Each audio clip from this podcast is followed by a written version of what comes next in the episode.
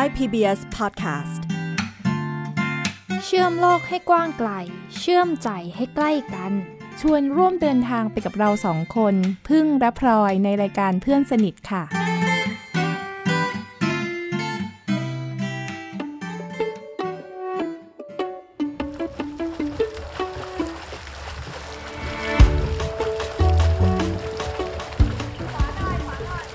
วันนี้พอได้มา หัดว่ายน้ำอีกครั้งกำลังสอนพลอยว่ายน้ำอยู่นะคะ ตรงไปตรงไปตรงไปนะตรงมาตรงมาตรงมาน้องพลอยสู้สู้ตอนนี้น้องพลอยกำลังหัดว่ายน้ำอยู่ในสระว่ายน้ำนะคะ น้องพลอยสู้สู้อ่าอีกนิดเดียวอีกนิดเดียวอีกนิดเดียวน้องพลอยกำลังเกาะโฟม นกลับมา หันกลับมา ยังไงก่อนหันมา หันมาเอ้ยไปต่อ นั่นแหละ ตรงไปเรื่อยๆ ตรงไปเรื่อยๆ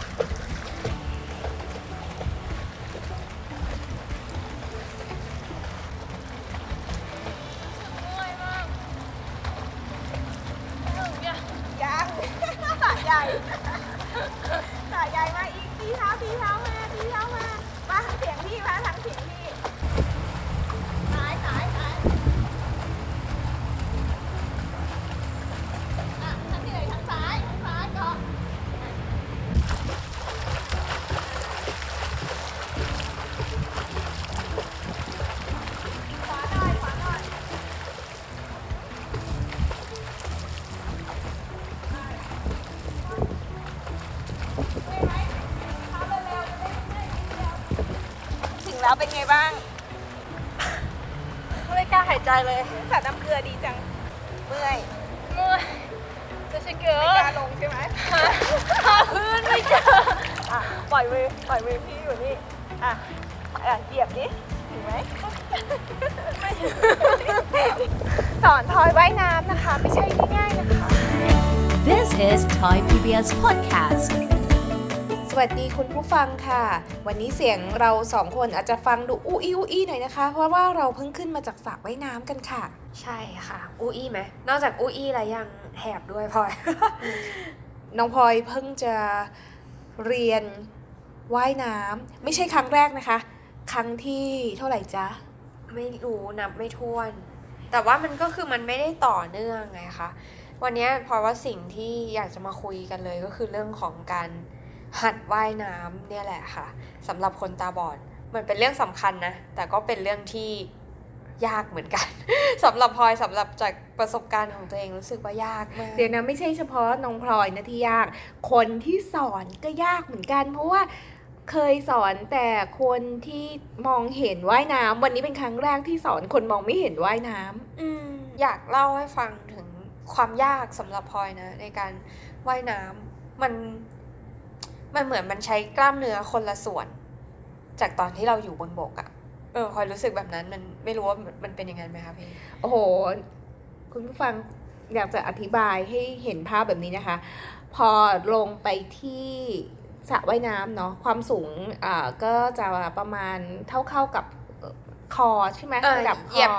เหยียบถึงอ่าพื้นเหยียบถึงค่ะค่ะพอไม่ได้ลึกมาก แต่พอน้องพลอยลองเอ่อว่าเหมือนตีขานะคะเธอเกรงไว้หมดทั้งล่างเลยค่ะ คือถ้าปล่อยมือคือเธอหลุดสามารถที่จะลงไปอยู่ใต้ดินเหมือนก้อนหินได้เลยค่ะไอ้ใต้ดินใต้น้ำเหมือนก้อนหินได้เลยเออเออแต่ว่าอันนี้คือดีขึ้นคือดีขึ้นหน่อยแล้วนะคะเอ่อจำได้ว่าตอนลงไปว่ายน้ำกับเพื่อนเพื่อให้เพื่อนหัดให้เพื่อนก็มองเห็นนะนะคะเอ่อ ลงไปเนี่ยแค่เดินไปในน้ำเนี่ยเพื่อนรู้แล้วว่าเราเราเกรงมาก เรากลัวมากตอนอยู่ในน้ำต้องเล่าให้คุณผู้ฟังฟังนิดหนึ่งว่าคือตัวพึ่งเนี่ยชอบกีฬาว่ายน้ำมากนะคะแต่ว่าไม่ได้เป็นนักกีฬาแบบว่าจริงจังเพียงแต่ว่าก็ชอบแล้วก็เคยสอนแบบคนรู้จักสอนเพื่อนอะไรเงี้ยคือสอนคนที่มองเห็นมาโดยตลอดนี่เป็นครั้งแรกที่สอนคนมองไม่เห็นแล้วมันมีความยากตรงที่ว่า ไม่รู้ว่าจะอธิบายท่าทางให้น้องพลอยฟังยังไง เพราะว่าปกติอาจจะไหว้ให้เขาดูไงและให้เขาดูเวลาขึ้นมาหายใจ วันนี้ต้องคิดวิธีการสอนคนที่มองไม่เห็นก็เป็นแบบประสบการณ์ใหม่เหมือนกัน อืมพลอยว่าอันดับแรกเลยก็คือ ต้องทำให้หายกลัวน้ำก่อน ก่อนจะไปถึงฟังฟังเหมือนบอกหายกลัวน้ำเป็นโรคกลัวน้ำเหมือนกันคือคือคือตอนแรกอะพอจำได้เลยเพื่อนพลอยก็ก็ ตอนก่อนที่พลอยจะลงน้ำอะเพื่อนก็คิดว่าโอเค เดี๋ยวจะสอนท่านี้ท่านู้นท่านั้น หรือเมื่อกี้พี่พึ่งเองก็พูดถึงเรื่องของ ไม่รู้ว่าจะทำท่าให้ดูยังไงใช่ไหมคะแต่ว่าพอพอพลอยได้ลงไปในน้ำเท่านั้นแหละ ความคิดเพื่อนพลอยเปลี่ยนเลย เขาบอกว่าวันเนี้ยเอาแค่ให้พลอยอยู่กับน้ำได้ก่อนอืมโดยที่ไม่กลัวมันแค่แค่ให้คุ้นเคยกับ กับการเดินในน้ำกับการที่มีน้ำอยู่รอบๆตัว วันนี้นะ พอให้น้องพลอยลงไปในน้ำเนี่ย ก็พยายามที่จะให้น้องพลอยไม่เกรงนะคะ เราเตรียมโฟมสำหรับหัดว่ายน้ำอะไปลงทุนซื้อโฟมใหม่สำหรับการหัด สอนไว้น้องพลอยว่ายน้ำเลยนะคะว่า ถ้าว่ายไม่เป็นเนี่ยจะไม่ยอมเลิกสอนเดี๋ยวไม่คุ้ม ก็ให้น้องพลอยเริ่มจากการตีขาก่อนค่ะ แล้วน้องพลอยก็เกรงมากๆเลยนะ ก็จะต้องสอนคือพี่รู้สึกว่าต้องเริ่มจากการปล่อยให้สรีระมันหายเกรงก่อนนะ่ะไม่งั้นน้องน้องพลอยก็จะไม่สามารถไปต่อท่าอื่นๆได้เลย มันก็ยากอยู่นะ ตอนที่อธิบายนะ ว่าจะตีขายังไงนะอืมต้องต้องไหว้แล้วให้น้องพลอยจับขาใช่ไหมอืมให้ลองดูว่าทิศทางเป็นยังไง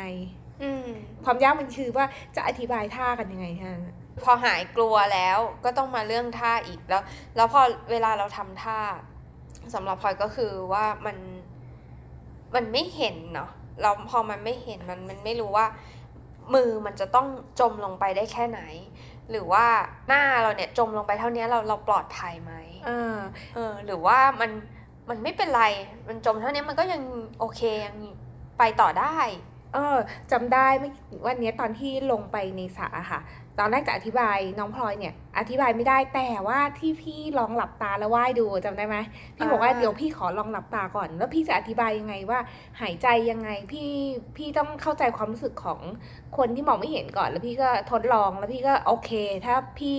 มองไม่เห็น พี่จะต้องอธิบายแบบนี้มันก็ช่วยได้นะ คือถ้าเราทดลองหลับตาดูอะเออเออพอพี่เล่าแบบนี้แล้วพลอยนึกถึงเพื่อนตอนสอนพลอยว่ายน้ำนะก็คุยคุยกัน เขาก็บอกเออ ก็ไม่รู้จะสอนยังไงเหมือนกัน เพราะว่าเขาก็ไม่เคยตาบอดแล้วว่ายน้ำอะพลอยก็บอกว่า เออพลอยก็ไม่เคยตาบอดแล้วว่ายน้ำเหมือนกัน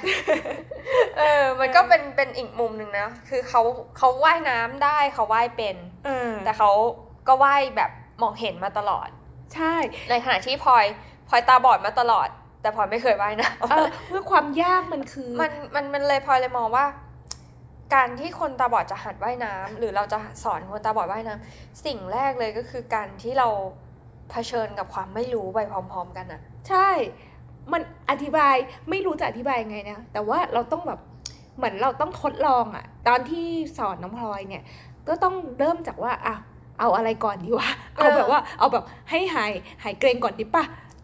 ตีเท้าก่อนตีเท้าตีเท้าอัดสอนตีเท้าตีเท้าจนรู้สึกว่าเท้ามันหายเกร็งแล้วก็เคยไปอ่าเรื่องการหายใจเนาะการหายใจอีก step หนึ่งนะที่แบบว่าไม่ง่ายเลยนะอืมพลอยคิดว่ามันก็เหมือนสิ่งอื่น ๆในชีวิตนะ คือพอพูดถึงว่าเออมันคือการเผชิญกับความไม่รู้ ไปพร้อม ๆ กันเรียนรู้ไปพร้อม ๆ กันอย่างเงี้ยกับเรื่องอื่น ๆ ในชีวิตก็เหมือนกันอะเวลาเราจะชวนคนตาบอดทำอะไรสักอย่างหนึ่งอะ เราเองก็ไม่รู้คนตาบอดคนนั้นก็ไม่รู้ว่าผลมันจะเป็นยังไง มันจะสำเร็จไหมมันจะเจออุปสรรคอะไร แต่ว่าที่สำคัญก็คือลอง อืมแต่ความสนุกคืออะไรมะคือเวลาที่พอลองปุ๊บแล้วน้องพลอยทำได้ วิธีนี้น้องพลอยทำได้มันแบบเออเฮ้ยมันสนุกเฮ้ยแบบนี้แบบนี้แล้วก็เอ่อพี่รู้สึกว่าการทดลองไปด้วยกันน่ะมันคือความอ่าท้าทายความน่าตื่นเต้นอื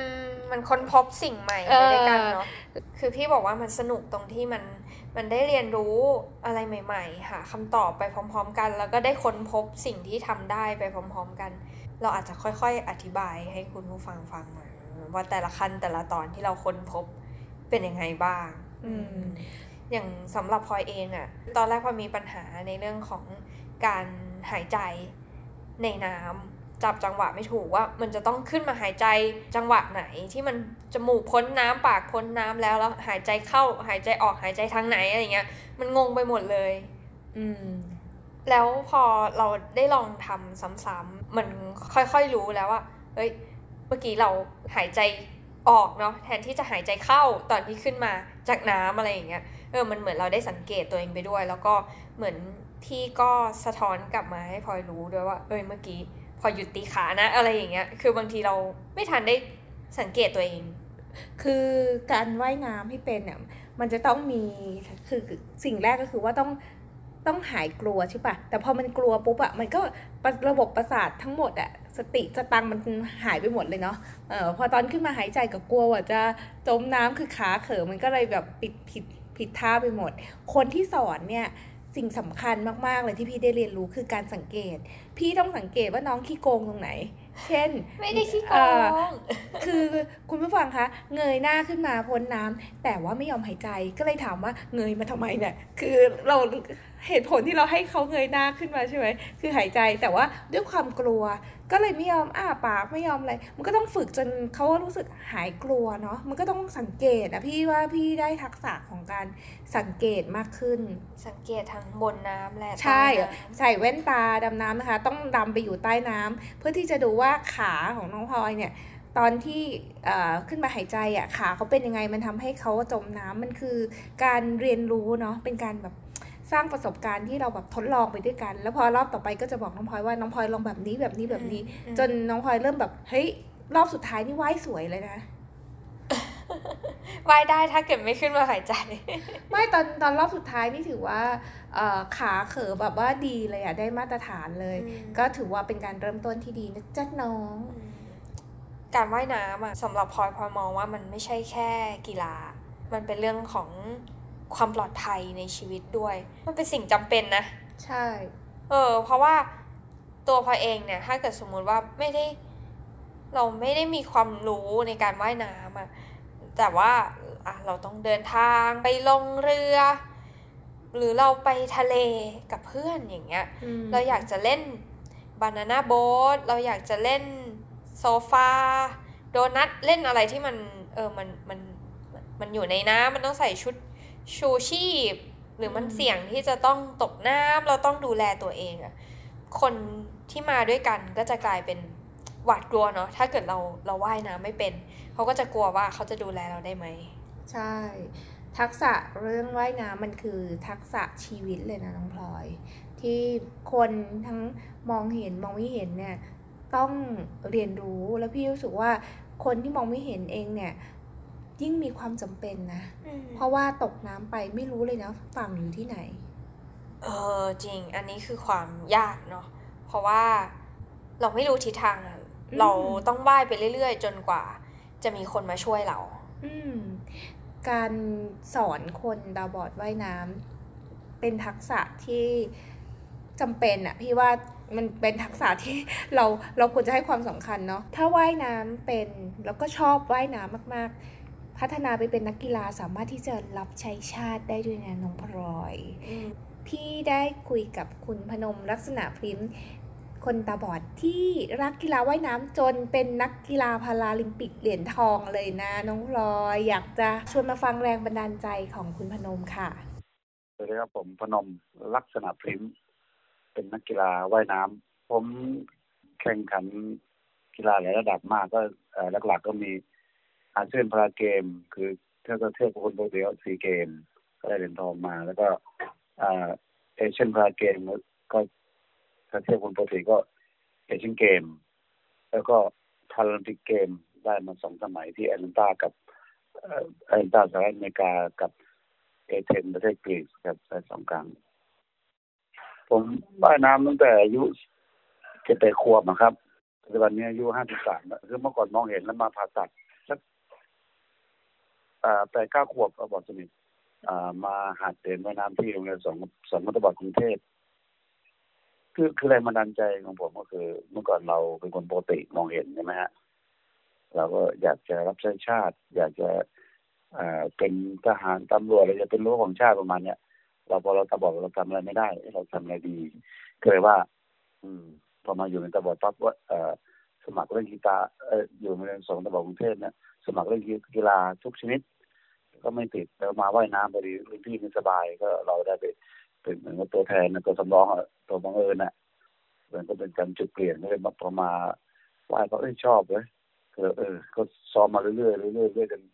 จนได้ไปพาราลิมปิกได้เหรียญพาราลิมปิกกันมาเออเนี่ยหรือว่า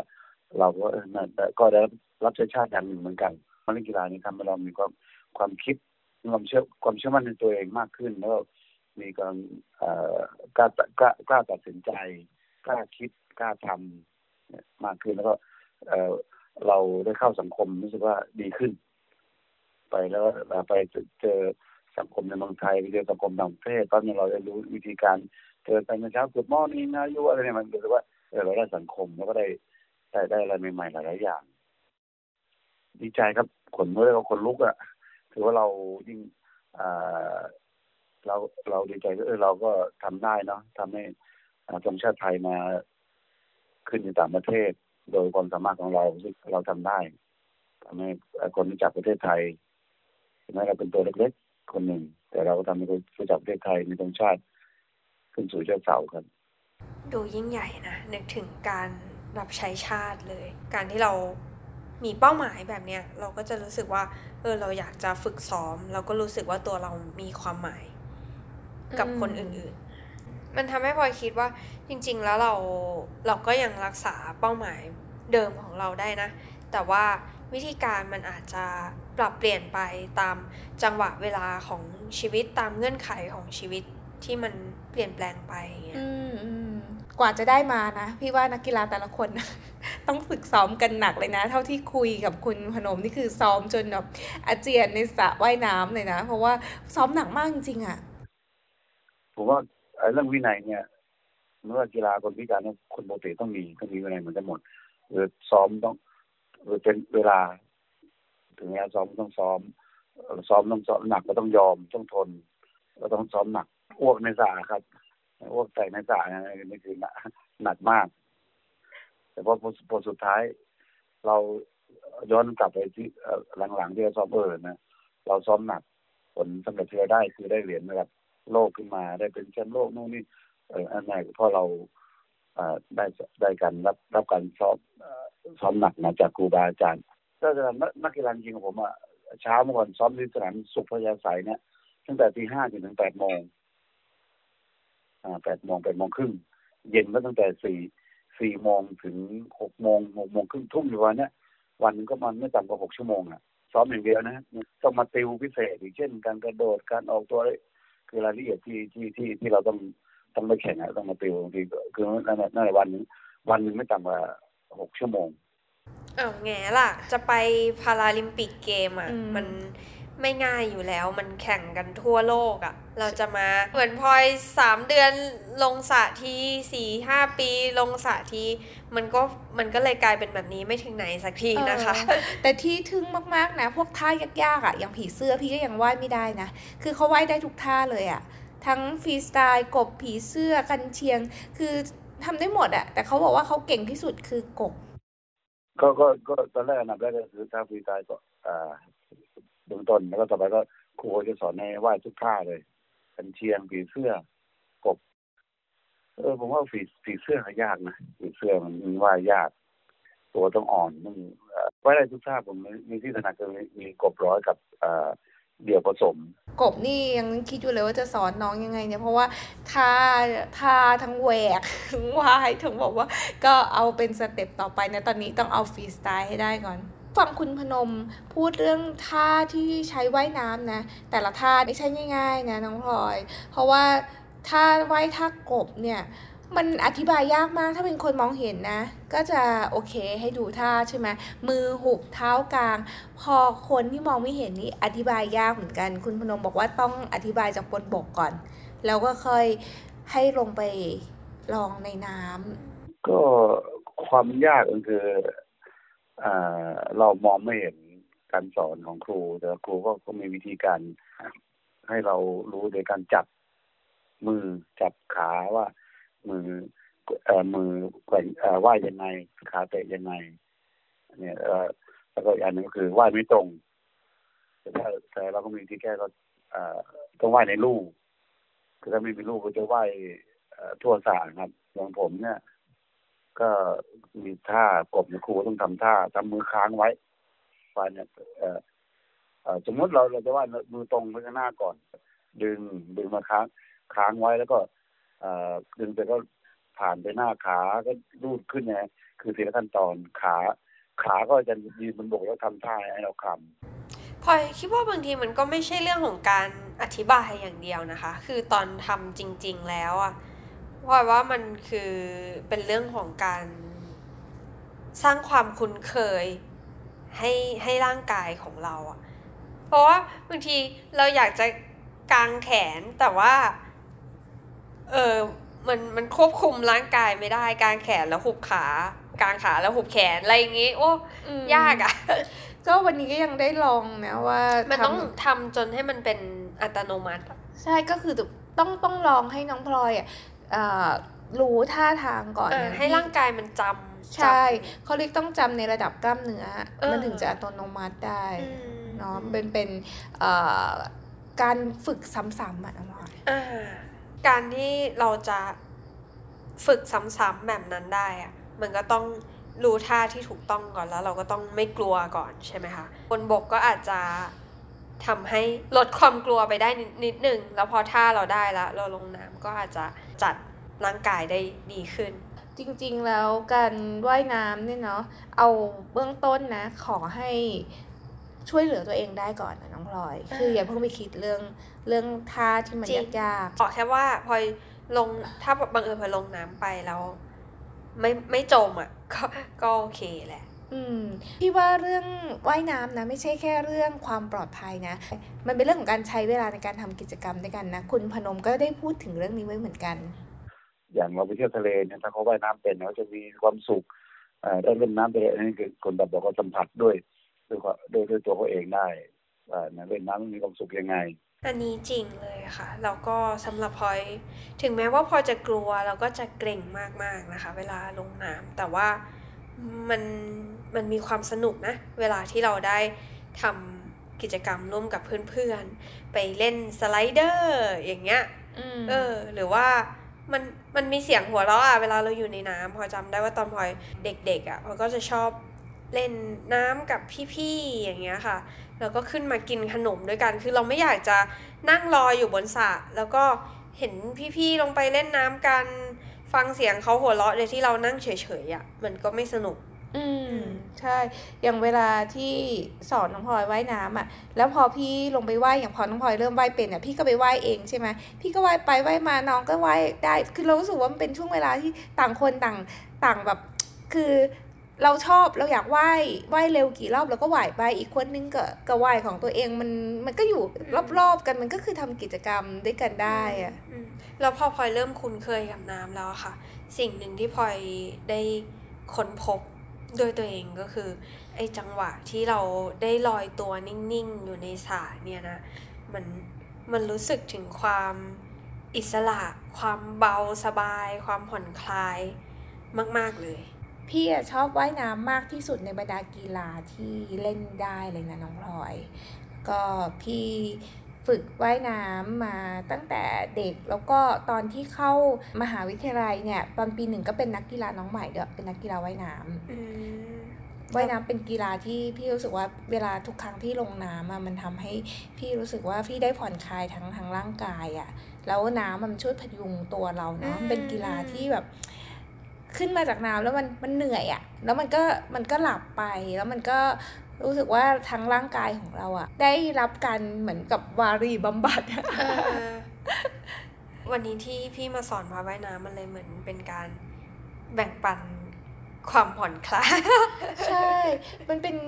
พื้นที่น้ำมันเป็นพื้นที่พี่รู้สึกว่ามันมีความ มันโอบเราไว้นะพอเวลาที่น้ำพยุงตัวเรานะ พี่ว่ากีฬาว่ายน้ำเขาถึงได้ใช้วารีบำบัดเนี่ยเนาะพูดถึงใช่นะไหมเออพอพูดแบบนี้แล้วพลอยก็รู้สึกว่าเออน้ำเนี่ยในมุมหนึ่งมันก็ดูน่ากลัวนะแต่อีกมุมหนึ่งมันก็ดูนุ่มนวลจังเลย อืมมันมีความอ่อนโยนอยู่ในนั้นเหมือนกัน วันนี้เราคุยกันมาถึงเรื่องความจำเป็นของการสอนคนตาบอดให้ว่ายน้ำเป็นนะไม่ใช่เราสองคนนะที่รู้สึกว่ามันแบบมันมีความจำมันเป็มีนความจำเป็นนะ เพราะว่าคุณพนมเองก็มีโครงการที่จะสอนให้คนตาดีนะคะ เป็นเพื่อนบ้านที่เป็นเพื่อนบ้านคนตาบอดนะมารู้จักวิธีการสอนคนตาบอดว่ายน้ำคืออย่างนี้เอ่อเอาตอนนี้ผมเป็นกรรมการบริหารสมาคมกีฬาคนตาบอดแห่งประเทศไทยอยู่นะครับเอ่อ ผมเองปลายปีนี้วันพฤศจิกาหรือธันวาเนี่ยจะจัดอบรมการสอนว่ายน้ำคนตาบอด ถ้าใครสนใจก็ก็คือวัตถุประสงค์โครงการที่สอนว่ายน้ำผมเนี่ยคือ ให้คนปกติเนี่ยเข้าใจคนตาบอดว่าสอนยังไงแล้วเผื่อว่าคนปกตินั้นไปเจอคนตาบอดที่อยู่ข้างบ้านเนี่ย อยากสอนให้เขาว่ายน้ำเป็นว่าน้องมาว่ายน้ำเดี๋ยวพี่ครูสอนให้เนี่ยถ้าเขารู้วิธีการน่ะ แทนคนที่คนที่ตาบอดจะต้องไปไปหาครูหรือไปโรงเรียนตาบอดเนี่ย ก็ไม่ต้องอยู่ข้างๆบ้านก็มีความเข้าใจว่าไปไปว่ายน้ำมาดีกว่าเนี่ย มันก็ได้เราเรารู้วิธีการแล้ว เป็นโครงการที่ดีมากๆเลยนะคะ เพราะว่ามันมันไม่ใช่แค่เป็นเรื่องของการหัดว่ายน้ำแต่มันเป็นเรื่องของการสร้างสัมพันธ์ การผูกสัมพันธ์ การสร้างมิตรภาพระหว่างคนที่อยู่บ้านใกล้เรือนเคียง ให้มารู้จักกันให้มาช่วยเหลือกัน ฟังมาถึงตอนนี้แล้วนะ ถ้าใครมีเพื่อนหรือว่ามีญาติที่เป็นคนตาบอด แล้วอยากจะสอนว่ายน้ำอะ คุณพนมมีคำแนะนำมาฝากในช่วงปันกันค่ะ ช่วงปันกัน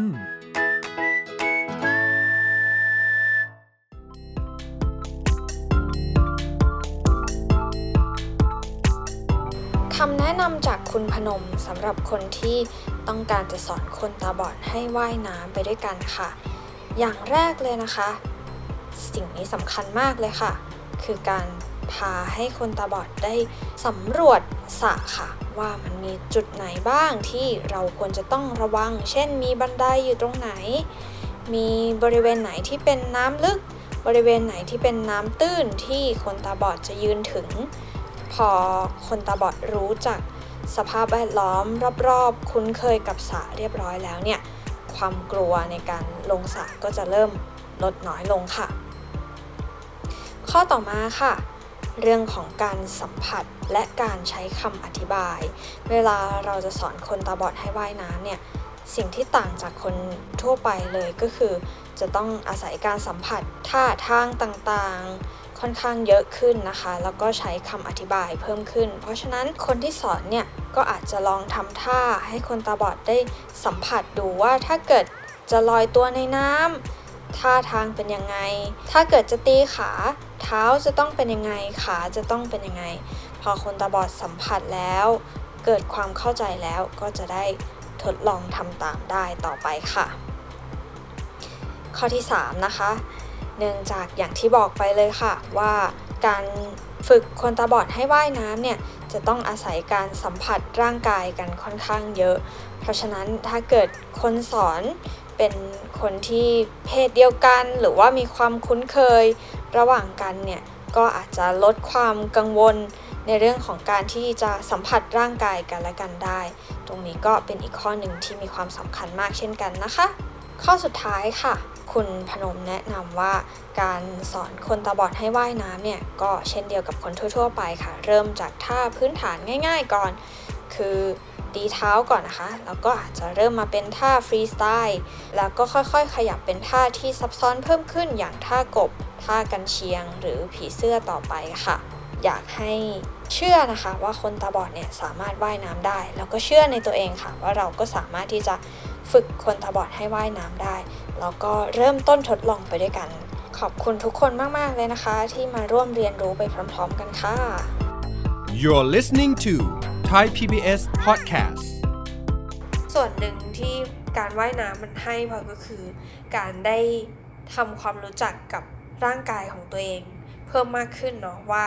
เออส่วนไหนมันเกร็ง ส่วนไหนมันผ่อนคลาย ส่วนไหนมันกำลังสบายอยู่ แล้วก็เราควรที่จะเคลื่อนไหวกล้ามเนื้อ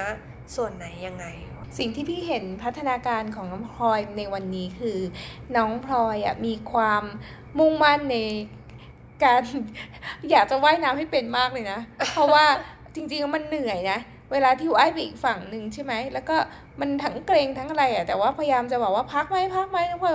ไม่ไม่ไม่จะว่ายต่อก็คือ ตรงเนี้ยแหละมันสนุกมันสนุก ตรงนี้แหละที่ทำให้น้องพลอยอะว่ายน้ำได้ดีขึ้น แล้วก็วันเนี้ยที่เห็นนะก็คือว่าทุกครั้งที่พี่แนะนำไป แล้วน้องปรับท่าได้อะน้องรู้สึกสนุกมากขึ้นพี่สัมผัสได้ถึงความสนุกความสุขที่เห็น พัฒนาการของตัวเอง วันนี้เราสองคนนะคะก็อยู่ในสระว่ายน้ำกันมาสองชั่วโมงกว่า แล้วตอนนี้เสียงเราสองคนก็อูอีแล้วก็เริ่มหมดแรงเลยนะคะ วันนี้คงจะต้องขอลาคุณผู้ฟังไปนอนพักกันก่อนแล้วค่ะ แล้วก็ตอนหน้าจะเป็นอะไรก็ฝากติดตามกันด้วยนะคะ สวัสดีค่ะ สวัสดีค่ะ ติดตามรายการได้ทางเว็บไซต์และแอปพลิเคชันของไทย PBS Podcast Spotify SoundCloud Google Podcast Apple Podcast และ YouTube Channel ไทย PBS Podcast Thai PBS podcast. View the world via the voice.